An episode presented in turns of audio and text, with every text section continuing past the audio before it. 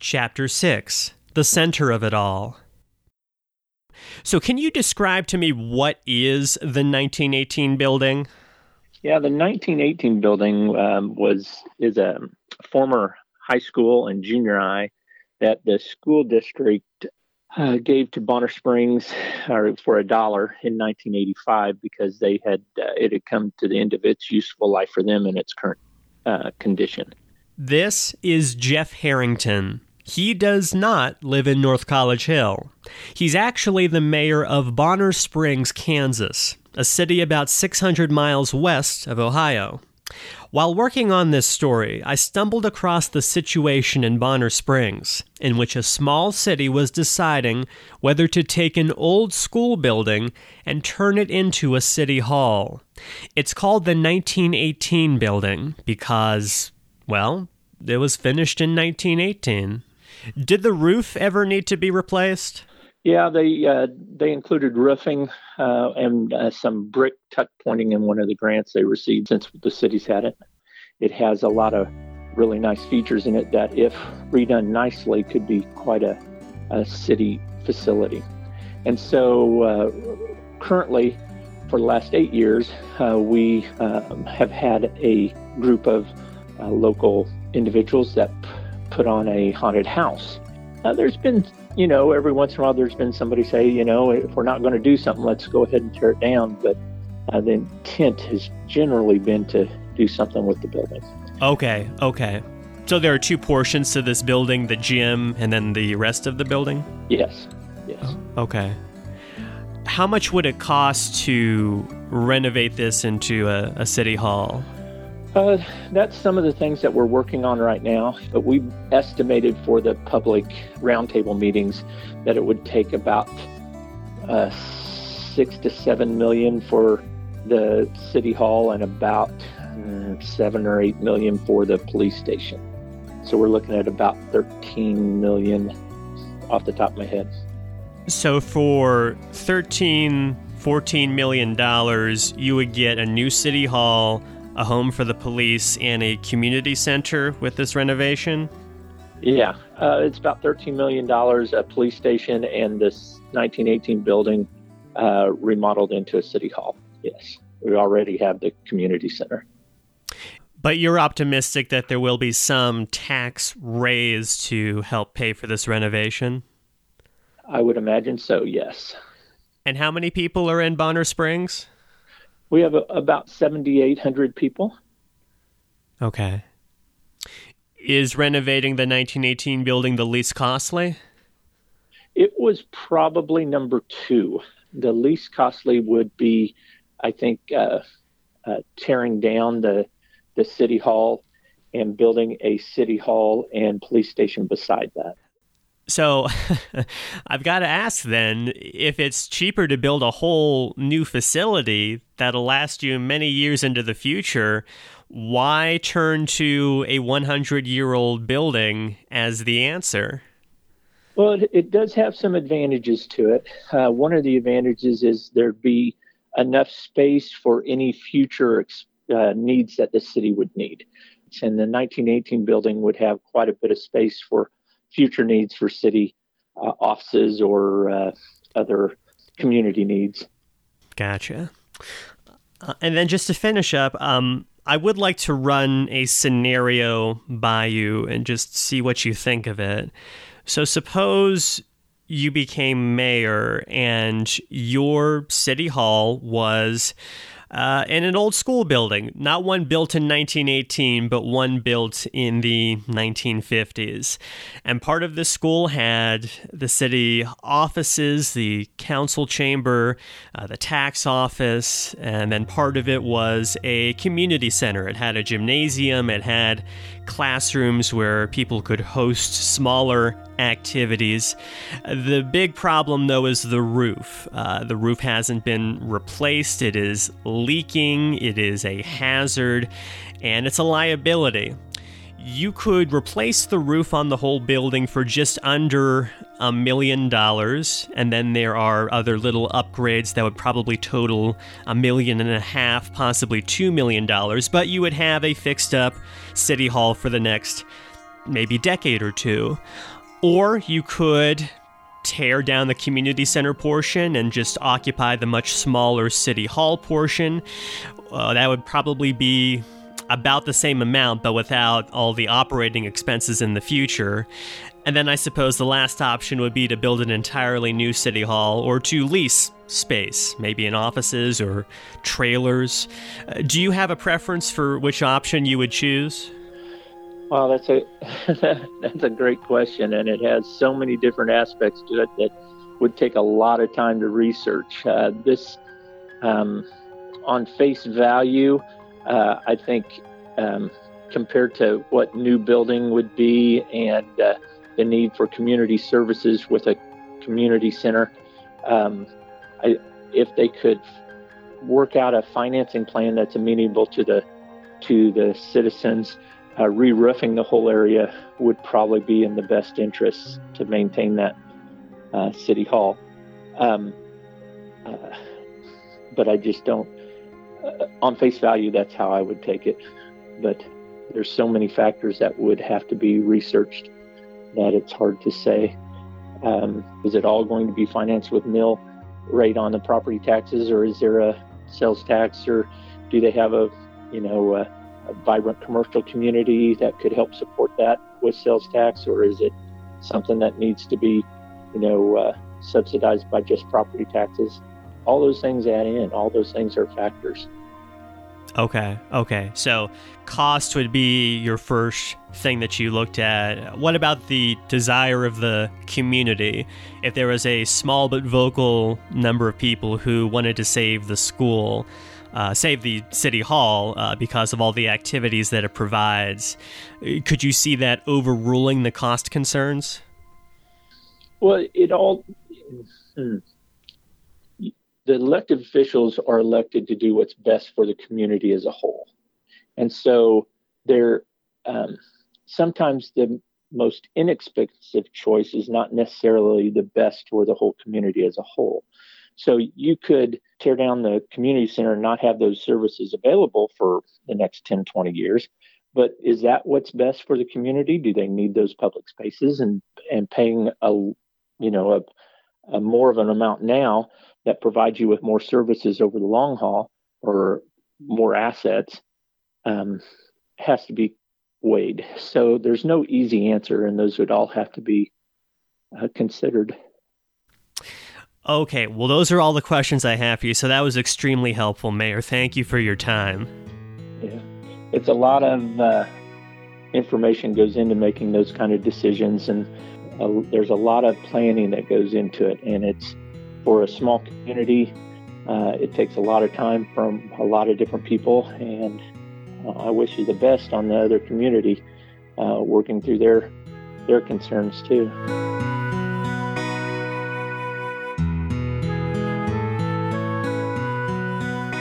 Up to now, our story of North College Hill has grown out of a series of decisions that happened when longtime Mayor Dan Brooks was in his final years in office. I would argue that everything we have heard was directly or indirectly related to one of three poor choices. First was the decision to combine the city administrator's salary with his wife's, which set off years of litigation, mistrust, and the council's use of salaries as a choke collar on the city government. The second was Brooks's decision to leave office and have his successor, a first time mayor who came in with good intentions, be the target of harassment and cyberbullying to the point of giving up. The final decision actually took place before the other two. In fact, I've already told you what it is and how it ends. But what you don't know is how this time Everyone had the best intentions for the city at heart. There was no bullying, no power trips, no fights over the charter. If I had to sum it up, I'd say it was actually a big misunderstanding. But in North College Hill, misunderstandings turn into meltdowns, and for over a year, the fight inside the city center was whether to get rid of the city center and who exactly was the city supposed to serve? This is Tear It Down.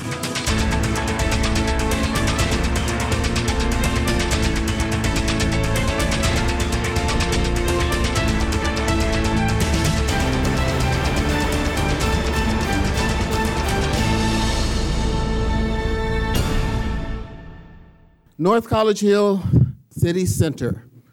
Are you ready for something new?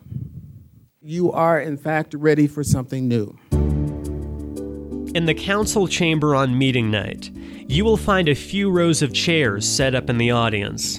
It's not a huge space. The sign on the wall, written in marker, says the capacity is 47 people. Between eight council members, a mayor, and a city administrator, you're well on your way there every time. At the front of the room is a set of tables in a U shape. Behind it, facing the audience, is a piece of artwork with a city skyline along the bottom and the word Greetings imposed on a blue sky background.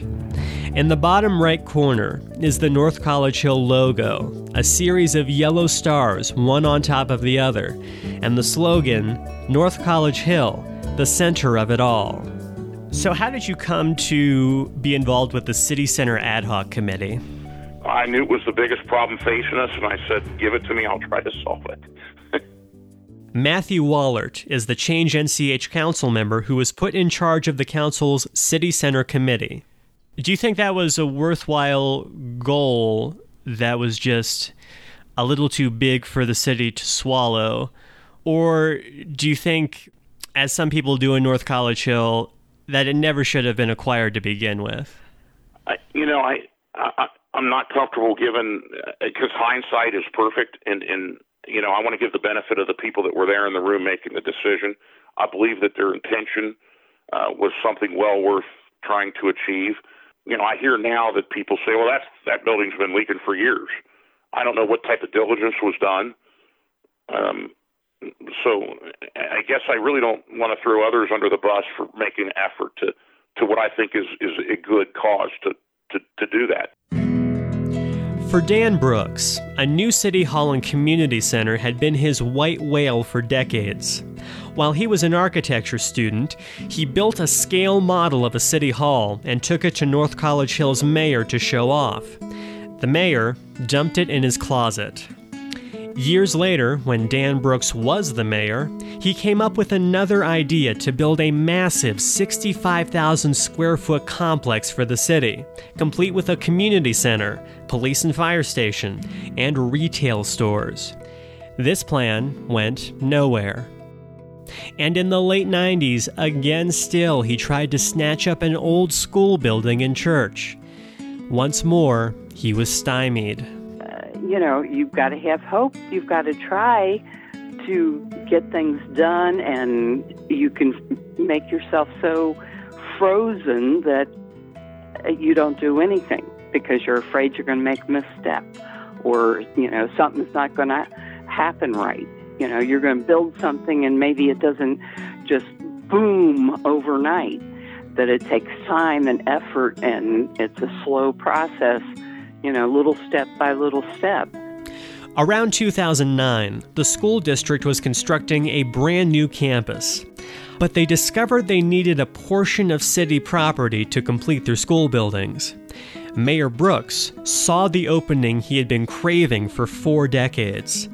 The city would give the school district their land in exchange for the school district giving North College Hill the 30,000 square foot Clovernook Elementary School. What did you think of it? Oh yes, yeah. The you know you, you have classrooms, so perfect for uh, any programs we wanted to do is tutoring program, reading programs. Gregory Moore, the recreation director. The gymnasium, which was the jewel of the month, all I needed was a new floor. If we had new flooring, you know, maybe some updated backboards, that type of thing. But uh, it, was, it was versatile. We, we could use it, and particularly for our largest program, for our our summer day camp, it was it was perfect perfect setup. How council felt um, it was we give out uh, give up this little wedge we get this building yes it was an older building but it's solid a solid you know The only thing wrong with the building today is that it needs a new roof. And flat roof buildings need that every now and then. I mean, that's one of the problems with flat roofs is that over time, water pools on that roof and finds a, you know, it, it's very hard on the material. Records from the school district show that in the years before the swap, they were paying thousands of dollars to patch the Clovernook roof. And in the agreement with the school district, the city actually had 120 days to inspect the building and ask the district to correct any defects. If the school district chose not to fix Clovernook, the agreement would have been voided. I have no idea if Dan Brooks knew about the roof patching or whether he ever had an inspection that raised red flags. But the city signed the agreement in 2009, and a year later, the school was theirs. Gary Gellert was the school superintendent. But I, am not. I'm not getting into that. I mean, the, the building was functional. The building was functional. It was a school. On, on paper, the city got the better end of the deal. You think so? Absolutely. In what way? A little piece of property. They got more acreage. They got more acreage. They, they by far got the better end of the deal. I see what you're saying on paper, just size wise, but considering the operating costs of that building, well, the well, roof replacement. Yeah, that that's yeah. No, they got. We, we would have demoed it if we if we hadn't exchanged it. We would have demoed the building demoed the building, and then we would have had however many acres is there that we, we could have sold. Hey, that, that's right. water over the dam. They wanted a building for a community center and a city building. That was their vision. Uh, they have more space for that by far. So, so even if it ended up that the city did not want a community center forever, that was still an extension of that building's life, whereas otherwise it would be leveled to the ground by now. It would have been demoed, correct. Mm-hmm. Curiously, it was only until after North College Hill got the building that the city decided what to do with it. In July 2010, there was a community forum to hear people's suggestions. A golden opportunity was how the flyer described the 50 year old building. Many of the ideas from that focus group were what you might expect use the school for basketball leagues, arts and craft shows, GED classes, a library, stores. But some of the responses foreshadowed divisions in the city. Tear it down. I would rather look at it decaying out my window than anything else mentioned. I have mixed feelings since all my children and my husband went to Clovernook. Maybe keep the part by the front door and demolish the rest. Can you describe what the city center looks like? If I were to walk in, what would I see? Um, it still, to this day, looks very much like an old elementary school. Former council president Sean Feeney and his wife, Brittany Feeney. You know, it's exactly the one floor, flat topped, uh, building that you expect it from the mid 1950s onward in America. Windows. Yeah, the large classroom windows with the very old cheap panes of glass, and um, one of the disturbing things was by the time I got on council, uh, the building was in such disarray that it was constantly leaking, and the city council chambers was included. And so there used to be this kind of ongoing joke that you know, there's this kind of puddling on the, the drop ceiling eh, right over the the um, the desk that the city council members sit at, and uh, in the middle of one of these meetings, it's you just know if it's raining out, it's going to just start dripping, and it's going to come right down on the city council members, and they might actually have to do something about it. In the summer of 2011, the city center underwent a transformation. Procter & Gamble chose the building for its community service day. They painted and landscaped the school. The local chapter of the Disabled American Veterans even worked on the council chamber. But while the volunteers were fixing the building up, Behind the scenes, the Brooks administration was unknowingly laying the groundwork for the city center's eventual failure. They sent out a request for proposals to manage the recreation side of the building, the side with the gym and the classrooms. I don't recall other people coming in with proposals for it. It was kind of a unique situation in that we were looking for a nonprofit to come in to run programs like that. There's not a whole lot of entities out there that do that kind of thing for cities. The city received one response an offer from the Propel Company. Propel was a corporation headed by Doug Pelfrey, a former football player with the Cincinnati Bengals. It is still unclear to me what experience Pelfrey had, if any, in managing city property. But on April 23, 2012, he signed a 20 year lease with North College Hill for the recreation side of the city center. The single most crucial thing you need to know about this contract is not the part about the activities. It's not the part about utilities or taxes. Instead, it's Section 12, labeled Maintenance. Quote, tenant shall be responsible for all maintenance, replacement, and repairs to the leased premises.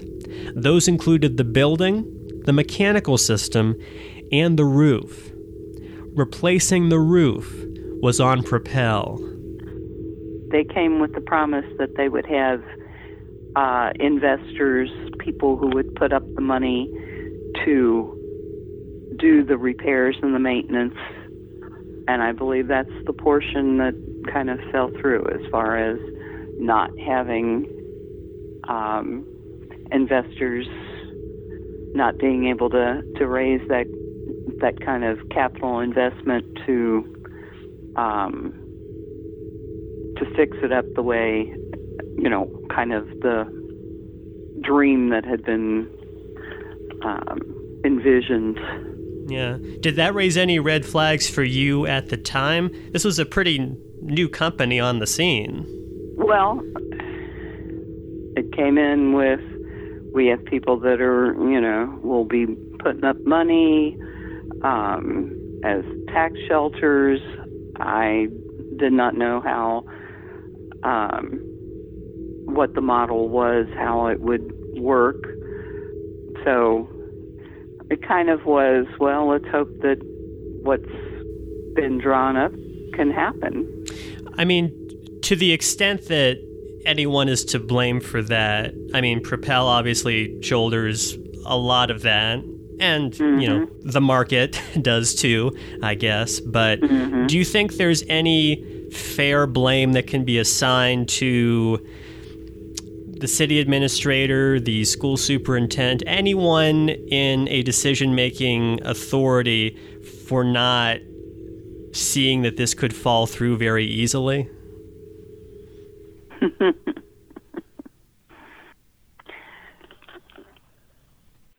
I guess uh, if we were more cynical and I mean, we were banking on hope that that this could be accomplished and that you know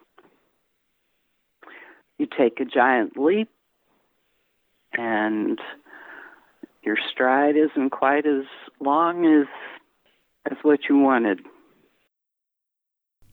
Right away, the city center landed a major attraction. The Center Stage Players, a theater group that had been around since 1885. The largest we ever set the house for uh, was the second year in 2013 when we were doing our holiday show. We had a snow get snowed out, and we set for 136 people. And we actually filled that with one person paying standing room only. Fred Hunt is a director and board member with the Center Stage Players. When the roof sprung leaks and the heating and air conditioning failed, the theater troupe didn't just sit back and complain, they got involved. But then we also, that season, for the last three shows of that season, we added a weekend where we didn't pay rent but any money we made that weekend, we put into a fund. Um, and the idea when the fund started was we were going to uh, buy a large, well, big ass fan is the name of the company down in Kentucky, and put a big ass fan in the in the gym, gym and cafetorium that was our theater. We had a fundraiser in cooperation with the Pro Foundation, and we did. It was a, a two night prom event, and Can we you raised. speak a little more about what that was? Uh, it was the awesome 80s prom. Uh, concept is people come and they dress up and they're coming to an 80s prom. So we had all the 80s music and everything. And uh, among the people at the prom were our core of actors. I think uh, we had 14 actors in the show. Uh, so as the night would progress, you know, we the principal would interrupt everything and tell everybody simmer down and all that, and would introduce the candidates for prom king and queen, and they're your stereotypical 80s movies kids, like all the kids from The Breakfast Club and Pretty in Pink and all those movies. And there were vignettes then throughout the night as they were lobbying to get voted to be prom king and queen throughout the night. And then the audience would actually submit their ballots, and depending on who they voted for, they would be crowned king and queen. The actors would, and then there were vignettes that would flow out of that. We raised uh, $7,600 on that like I said, it was initially for a big ass fan, but became building improvement instead. When we moved out, the actual space we would perform in was still pretty good. They had done some patching on the roof. We had a very large leak backstage um, that was uh, they had taken a taken a bucket and put it in the corner to capture the water, and we would just empty the bucket periodically. Uh, there was another leak in the stairwell to go up to the stage that when it would rain, it would be like a almost a waterfall coming straight down into a garbage can. So I actually, uh, in our next to last show, uh, climbed up there with a funnel and attached a funnel to the rafters and ran a hose so that the water would drain back into the bucket up on stage. And then we could just empty that. And that uh, actually made it a lot safer for people that was the first time we actually had when it rained that it was actually leaking into the gym space proper where people would sit. So for one performance, I was up on a ladder uh, taping plastic bags to the ceiling to catch the water during the show. Bathrooms had gotten to the point where I think we were back down to only one stall working in the women's room, uh, one stall in the men's room, and then the second stall, the ceiling uh, had about a nine to 11 inch hole in diameter uh, above the entrance to the stall from where the rain had taken the roof out. So whenever it would rain, it would just pour through there. Um, so the hallway, if it rained, the hallway was just a line of buckets down the hallway. So we got to a point where when it would rain really bad, we would put a curtain across and send people around the back way to go to the women's room to avoid that mess. I saw a lot of promise in the building. I remember uh, one actress in the show, because I was directing our first show, said it's sad. And because it was an old school building that, you know, had been let run down a bit.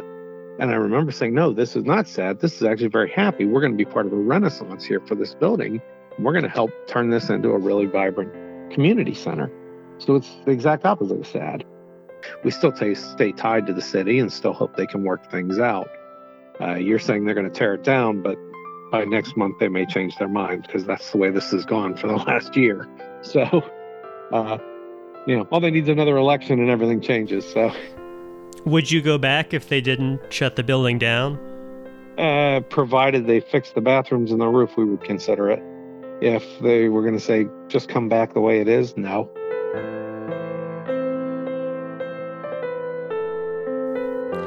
People I talked to on all sides said that Doug Pelfrey seemed genuinely interested in making the city center work. They said he was well meaning, his heart was in the right place. Someone even agreed he was like a young Dan Brooks. But as the years progressed, Pelfrey, to use a football term, fumbled. Well, you're the only person who sees it from Propel's side, having worked for them, and the city side, now working for the city. Whose responsibility at the time when you first started did you think the roof maintenance to be? Uh, Propel. Okay.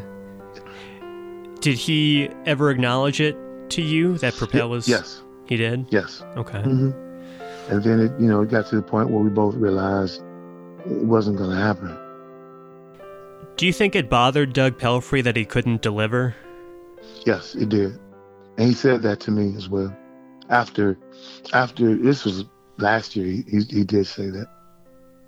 Did he ever say, "Well, the city was supposed to get me investors. I was supposed to have money. It just didn't happen." Yes, he did. He did. He talked about that there was something, a disconnect. He didn't go into a lot of detail, but there were things um, in, in both Colerain and in North College Hill that not necessarily investors, but there was some business opportunities that were supposed to to happen, some collaborations.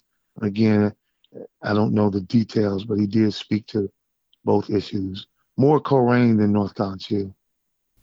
What Gregory Moore is referring to is another community center in neighboring Colerain Township. Called Skyline, the township had shut it down in 2013 because they simply couldn't afford it. Doug Pelfrey came in and offered to run it, with Moore as the director. The people who used Skyline were mostly black children and adults. But there, Pelfrey lasted even less time than he did at the city center. So when the Skyline Acres had to close a second time under Doug Pelfrey, how was the community reaction then? Um, well, of course, it, it wasn't great. I think they knew, um, but it wasn't. it, they didn't have a lot of notice because he sort of just pulled out. He didn't. We didn't notify them. We didn't, uh, you know, tell them. That we we just left. Basically, I mean, that was that's the nicest way I can say it. We just pulled up stakes and, and went to North College Hill. You know, I think Doug is a great man.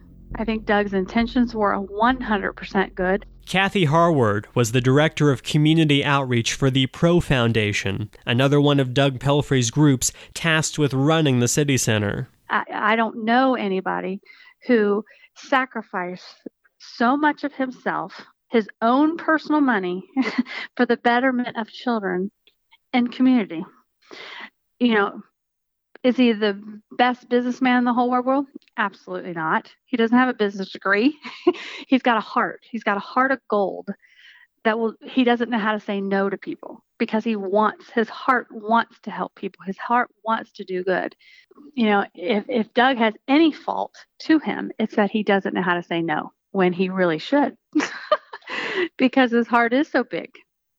Um you were talking about Doug a minute ago, and kind of the caricatures I've heard of Doug from other people in North College Hill is that he was well intentioned, but didn't know how to manage a building. Or he was a straight up shyster who uh, didn't uh, make his promise to the city. And what I'm hearing from you is he was a victim of miscommunication here it may be in the same way that the city was also a victim of miscommunication. Is that accurate? Yeah, I think that they neither party. I think neither party was very clear on their uh, on the intentions because what what Doug said they were supposed to bring investors to us and they didn't because there was there was half of the town was against it, half of council was against it, and the and half the council was for it.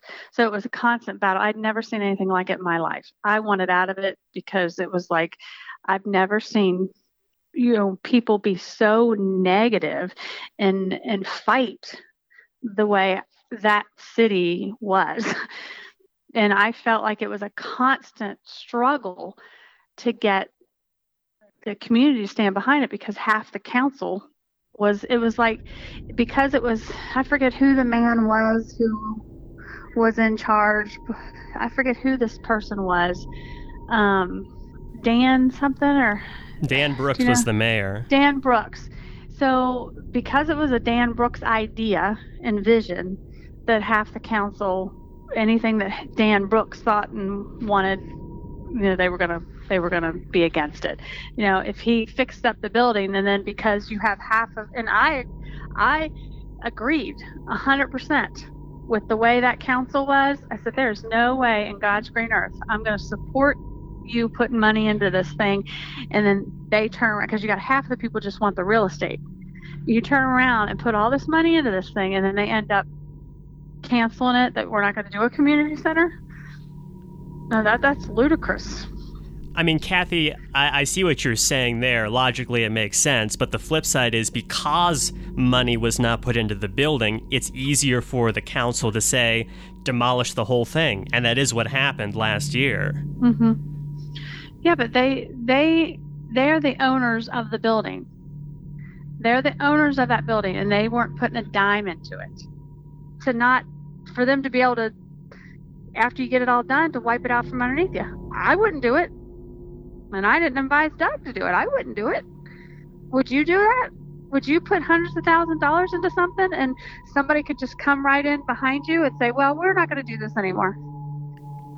So Well, your advice to Doug came too late because he did sign that exact contract saying that without ownership, we will maintain, repair, and replace the roof. So he didn't I, say he replaced the roof. What contract said he replaced the roof? The contract he signed for, I think, a 20 year lease of the building.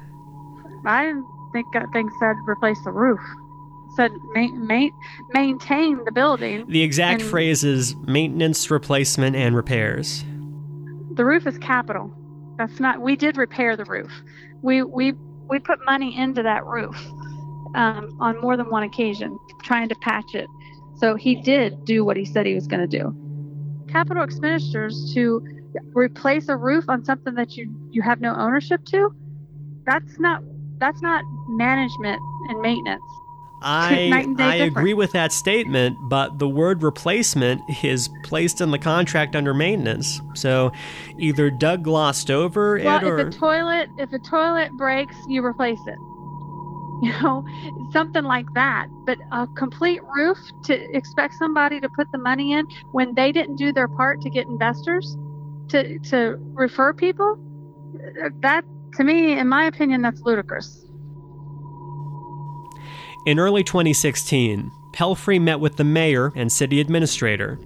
He told them he was walking away for the second time in two years from a community center. Um, what kind of accommodations did they make for you as far as making sure you were employed and paid up to a certain time? None. March 1st, I was I was done. He just left. It's difficult to know what would have happened if Doug Pelfrey had never signed the contract. Would the city have fixed the roof sooner on its own? Would the city center have shut down? It is unclear why Pelfrey agreed to manage and fix a building he didn't own. Even more puzzling is why he claimed Dan Brooks would find investors for him. If Dan Brooks had investors, he would never have needed Pelfrey to maintain the building. Hi, this is Dan Brooks, and thanks for calling. I'm unable to take your call right now, so at the sound of the beep, just leave a message and I'll get back to you as soon as possible. Again, thanks for calling. I emailed Propel asking for their side of the story. In January, I received a reply from Tom Miller, the chief financial officer. The best way to sum this up, he said, is we were surprised by unanticipated issues with the project and were disappointed that it didn't work out as planned. Other than that, we would rather not comment. I wrote back asking if the unanticipated issues were the roof damage and Propel's trouble finding investors. Miller responded, quote, For the time frame that we were involved in the city center, it cost us over $100,000 that we never recouped. Eventually, we decided that we had to cut our losses and move on. That's the bottom line and our final word. I found no evidence that Propel put $100,000 into that building.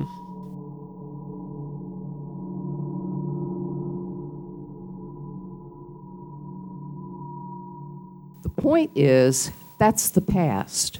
However, we got here, however, your feelings were at the time, the city now owns this building.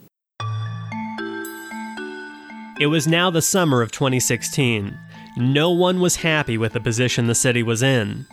On August 1st, the administration brought in a project manager to brief the council on what needed to happen to both sides of the city center. Currently, it's a ballasted EPDM roof that is, uh, in all intents purposes, completely failed.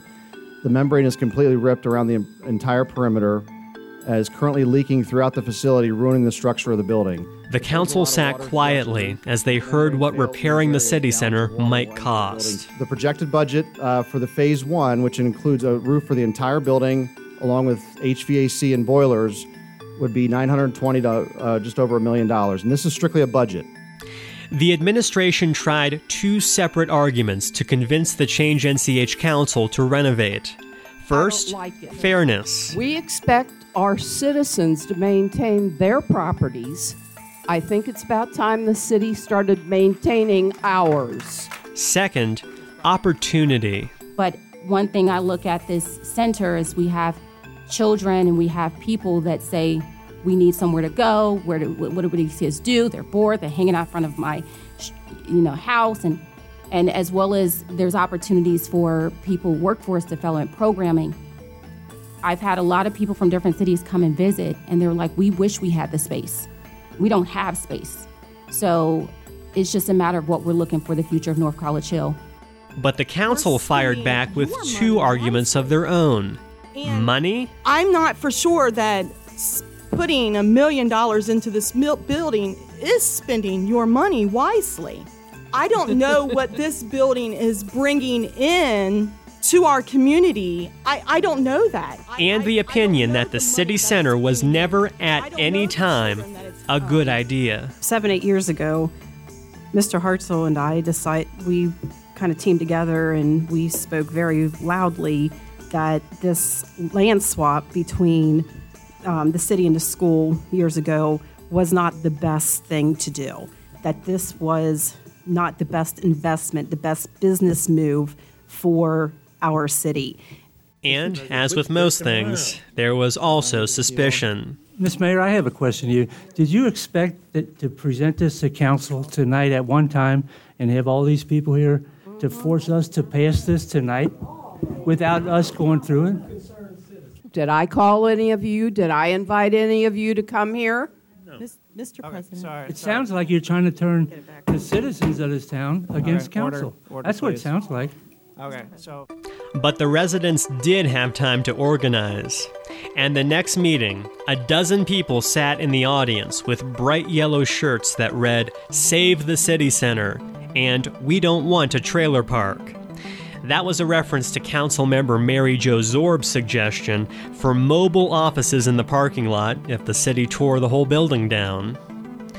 Also in the audience was Brittany Feeney, who had organized a fundraiser inside the city center with food trucks, vendors, and raffles. and we had um, several hundred people throughout the course of our four to five hours that showed up, which is no small feat. I am extremely happy to announce that through vendor fees and through the, I think we had five raffles that we did, um, we raised $875. Good job. Yes. Very exciting, very exciting. I am I am blown away by the community support that we had at this event. I think it really shows how much the people in the community um, do want to save the city center or Well, you raised $875, and even with four times a year, that's $3,500 towards a $500,000, $600,000 roof replacement. So, in one sense, every bit does help, but this is not going to be a fundraiser based roof replacement. Right. It was it was less um, raising, you know, a hundred thousand dollars. We knew that I knew that that wasn't going to happen, and it was more of a listen. Here's what you can do. The community's involved. Here's yet another way to have monthly revenue. Because I mean, I told Cheryl, I said, while we were still living there, I said, if you want me to do these monthly, then that's not a problem at all. Right away, Law Director Bill Dieters told the council that this was now on them. Doug Pelfrey was out of the picture. I mean, who, who in their right mind would sign a contract that you know you have a six hundred thousand dollar expense the moment you walk in, and you might be able to It generate probably ten to wasn't twenty. six then. I bet it was five, four. Even if it was, even if it was four hundred thousand at twenty thousand dollars a year, that's twenty years. So everything I'm hearing you say is Pelfrey is a really horrible businessman. Well, I don't think he read it.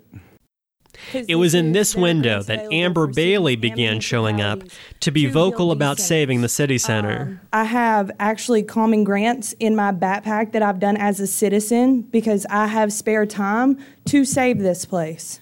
So I told them that I would be the liaison between the administrative department and the city council, the two opposing sides here, to try to work out some kind of plan. If we're going, how much are we going to appropriate? Where are we going to go? Are we going to buy? Are we going to build? Are we going to fix? Are we going to lease? Are we going to rent? What are we going to do? How much are we going to give? What do we want to do in this situation? I said that I would be that person to funnel the information through to them so that way then we could talk about it in an open meeting session and try to figure out some kind of compromise here that would make them feel like they did the right thing and the city the city employees safe. Ask me how far I got. Square one, inch one, zero, nothing. Very beginning. I've tried so hard. I've sent them information. I took the time to Google every place that is commercial in North College Hill and I sent it to them. Nothing. One of them said, We'll talk about this in an open meeting. Have we? No. Have I brought it up? Plenty of times. That's what I'm saying. Like, I don't, um, I don't know what to do. Amber showed me a complaint that someone filed in May 2017 with the Occupational Safety and Health Administration. Someone who claimed to be a city employee wrote that there were mold, asbestos, and falling ceilings in a quote, abandoned elementary school. When they call it an abandoned elementary school, it makes it seem like you guys are squatting in there. We're a bunch of homeless bugs. Yes. yes. yeah, Yeah. people fixed it up before you got in there. It's not abandoned. But what I'm saying is, I have staff that is in here every day. I have people that are in here every day. And I myself, I'm immune. I, I don't have an immune system. The medication I take, it suppresses it completely. So every day I come to work, I'm jeopardizing myself. Just because everybody had a fart in their pants for Mayor Brooks, this building decayed. This building opened up on May 11th. I wrote, I raised the flag. You can't come up with a simple plan to finance it? It's sick. I am the pastor of the Good Shepherd International Church. Uh, we minister to approximately 100, 125 African refugees, and we have been here three years. One of the most difficult moments in the pull and tug over the city center came on October 17, 2016, when one of the tenants, a church pastor, asked the council about having heat in the building. To me, this is absolutely essential. I put yourself in that place on Sunday morning, and it's 55, 50, 55 degrees in there, and sit there for two hours shivering. I don't, I don't know how many of you would like to do that. So I would really appeal to you and appreciate either the heating system be repaired in the next month or allow uh, at, at your expense to put in that temporary heating. We, we bore the expense last year. We took our rent and put it into a, a kitty to pay for it. So At this point, Councilmember Pat Hartzell, who was wearing a tie imprinted with dollar bills, dangled the tie in front of him while asking a question. Would you not agree that this is North College Hill's home? Yeah, yeah, this is North College Hill property. You're coming in from the outside, asking us to spend $1,200 a month for you to live here. Not just me, sir. I know.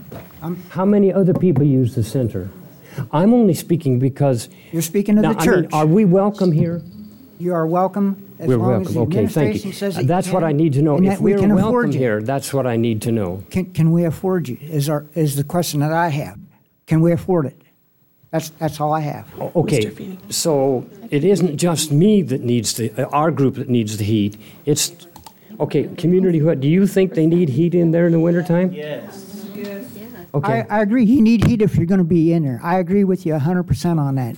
Is it our obligation to do this as a city to do that for you? Well, whose obligation is it? Whose obligation is it? I don't, I'm sure the rest of the community would like to know too. Are we going to have heat in the gymnasium one way or the other this winter? Probably not. Probably not. Did you hear that?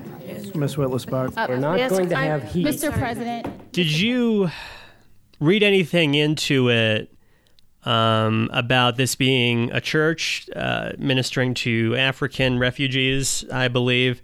And he's saying, You're coming into our community. Can we afford you?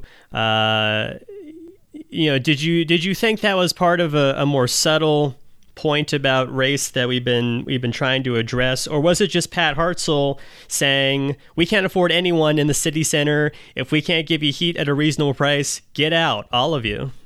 Um, honestly, that entire um, that entire exchange um, just had me seeing red. Um, my dad is and has owned properties, so it really pissed me off that um, a landlord, basically, because that's what the city would end up being. Um, so a spokesperson for the city as a landlord would have the balls to say yes this is our property you have to fix it though if you want to stay here because that's not how that works at all so i don't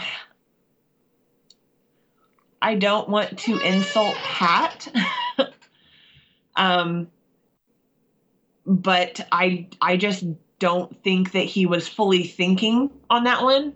I, I think that that came less from racism and more from just pure ignorance. To color that, uh, Pat is w- one of the change NCHers who is a lifelong Republican.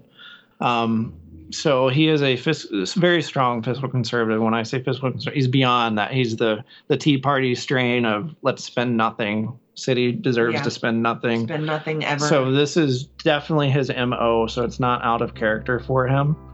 Um, but honestly, you know, no city makes money on public services. Right. And that's the one kind of thing that the Change NCH group doesn't understand is, you know, a city exists to provide services for the public good. And in our case, it was, hey, we're trying to offer some community enrichment activities um, through this building that we got for free.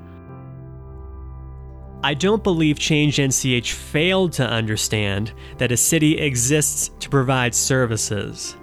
Better public safety was the reason change had started. With the city center, each side was simply asking a different question. For the administration, it was how can we shut down a building and take away the programs for our residents? For the council, it was how can we pay for a building when there are other legitimate needs? One of the things I heard from proponents of the city center is that Change NCH had no problem shuttering the building because they personally did not benefit from the offerings. They may not be programs that your children go to, because maybe you can afford to send them to the Y. They aren't programs that maybe you yourself or your family take advantage of, but other families here in the community do. What about for the people who came to the programs, the kids, the parents? racially it, it um was surprising and I, I don't think they ever realized this it was probably um 60 40 caucasian 60% caucasian uh, maybe maybe even 70% for the adult programs for the youth programs um probably 90 maybe up maybe in close to 93 95% Uh, white, the majority white? Uh, Af- black. Had you ever been to the city center for an event? Uh, for council meetings. Okay, but nothing cultural like the center stage players? Uh, uh, no. When Matt Wallert was appointed a council member in late 2016, he was interested in finding a resolution to the city center. The first plan, to replace the roof on the administrative side and patch the recreation side, was known as Fix Half, Patch Half. That idea was torpedoed by the law director, who called it asinine. You either fix it because this building has certain values beyond monetary value to the city, but it cannot stay open the way it is, and it cannot stay open if you fix half of it. Fixing half of it is just as asinine as fixing the full amount if you're doing it because of the real estate value. I'm told that certain council members thought Dieters had called them asinine. Whatever he meant by it, the choice of word was probably asinine. Weeks later, a second plan to fix the whole roof died without a vote. Maureen, you sat here for six years and did squat, and now you want them to do what you wouldn't do. The third plan was to fix the administrative side and demolish the recreation side. Maureen Mason vetoed it. The clock was ticking. Last uh, council meeting, we had a person from our insurance carrier who came and said that since this is a known hazard on the city building, right now we are covered for liability, but they gave the deadline that if something is not done by September, that the city will lose their liability insurance coverage on this building. And then there was the note on the door. The administration posted a sign with the email addresses of council members and an explanation that the city center, without insurance, would close on September 1st. A lot of council members this summer were just not able to get past the note on the city center door that said this building will close on September 1st, and here are the council members you need to email. How upset were the Change NCH council members when that happened, and how long did that resentment linger? I mean, I, I think it was a for, it was a speed bump, but I think there's some like Pat Hartzell that just said, eh, "Oh well," and you know, at first I'm kind of like, "What's this?" I mean, I don't know that I was upset; as more of kind of disappointed. It's like, really, okay, but I know that some people did take offense to it because we had we had worked hard to get two solutions up, and the one was shot down, the other was vetoed. Um, and it's like, well, wait a second. If you just would have added the names of the mayor or the city administrator, they would have been fine. But I think that's kind of the positioning that sometimes happens in politics. Why post council's name? It's a simple answer. Blaming council is the only argument the mayor has. She has no data, no facts, no projections, so she needs to turn to emotional arguments, place blame on the other guy. It's really probably the best strategy to paint council as a villain. Post their names on a list and attack every alternative they suggest at every opportunity. I believe that this Ordinance 14 is the only option for our city, our children, and our future. And if everyone sitting here is really honest with themselves, really uses the data and reason instead of emotion, I think you will agree. It wasn't just the residents using the city center who were vocal about the building. Council members and the administration also became emotional from the year long ordeal over this leaking, mildewed, broken ceiling tiled health hazard of a school. I'm sick in this building. A lot of other employees don't feel good in this building. We need to do something. Council is supposed to appropriate money. That is it. I said we're like bumper cars. You're so far in the weeds. And this is ridiculous. That this is something that people did work on that care for the city. Well, and you may not think so, but when you say and you look at it and you say this means nothing, that I, I, I take offense to. That they I- have had. I'm sorry, do you that still we have your have veto been pen out? discussing Do you this. still have your veto Uh, pen out? It has Because you been vetoed the over last thing a year. I'm not going to sit here and listen to lies. Excuse to me. I'm answering. We're out of order. Mr. Waller, please.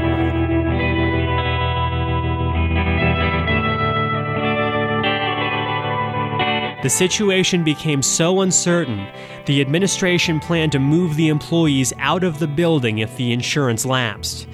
But what would happen to the council? Well, as you can imagine, that was also a fight between the mayor and council member Renee Stiles. It's not council's responsibility to figure out where we're going to go. So that would be um, an answer that we would get from, From- either um, city administrator or from the mayor. So we don't know where we're going. Ms. Nichols? That's not the administration's Because I had asked responsibility. them and they said it was. It's not our responsibility to figure out where we're Madam, going. Madam President, my concern is I've talked to Clovernook Center for the Blind, Mm-hmm. and a quote for them was they do not want to deal with the drama of council. somewhere somebody needs to come together because council needs to have somewhere to meet. So, as the leader of the city, um, that the mayor should work on figuring out where we're going to have our council meetings and take that leadership role and move forward. Mayor Mason, Once again, I say it is not the administration, it is not the mayor's responsibility. At last, the council definitively passed the ordinance to fix half and demolish half. Ms. Sorb? Yes. Ms. Brown? Yes. Ms. Whitlisbach? Yes. Mr. Hartzell? Yes. Ms. Bailey? Yes. Mr. Wallert? Yes. And Ms. Stiles? Yes. Motion passed. It was unanimous, including Amber Bailey. The official city policy was to give the administrative side a new roof. The recreation side of the city center, with the gym and all its programs, the thing that Dan Brooks had thought about, searched for, prototyped since his school days, was slated for demolition. Yet another instance of well meaning people expecting the best outcome, never planning that they get the worst.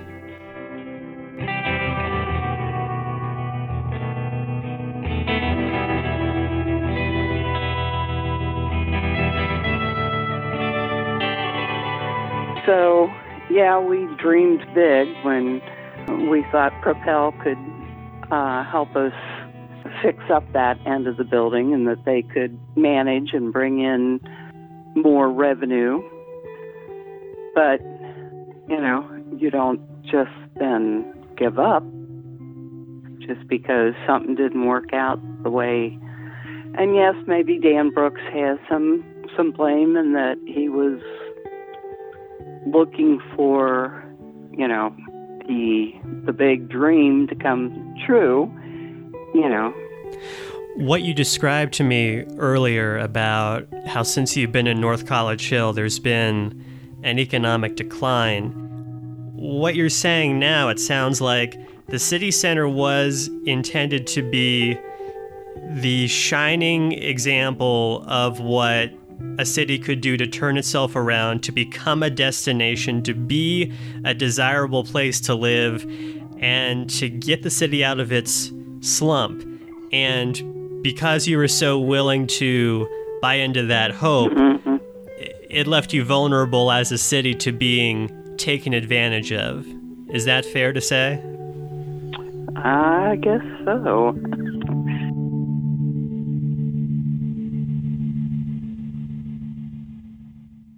Next time.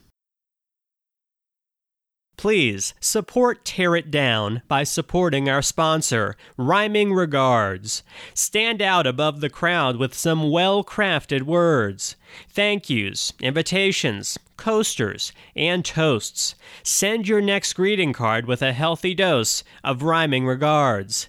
Browse existing designs or have the team custom create one for you. Visit rhymingregards.com for more information.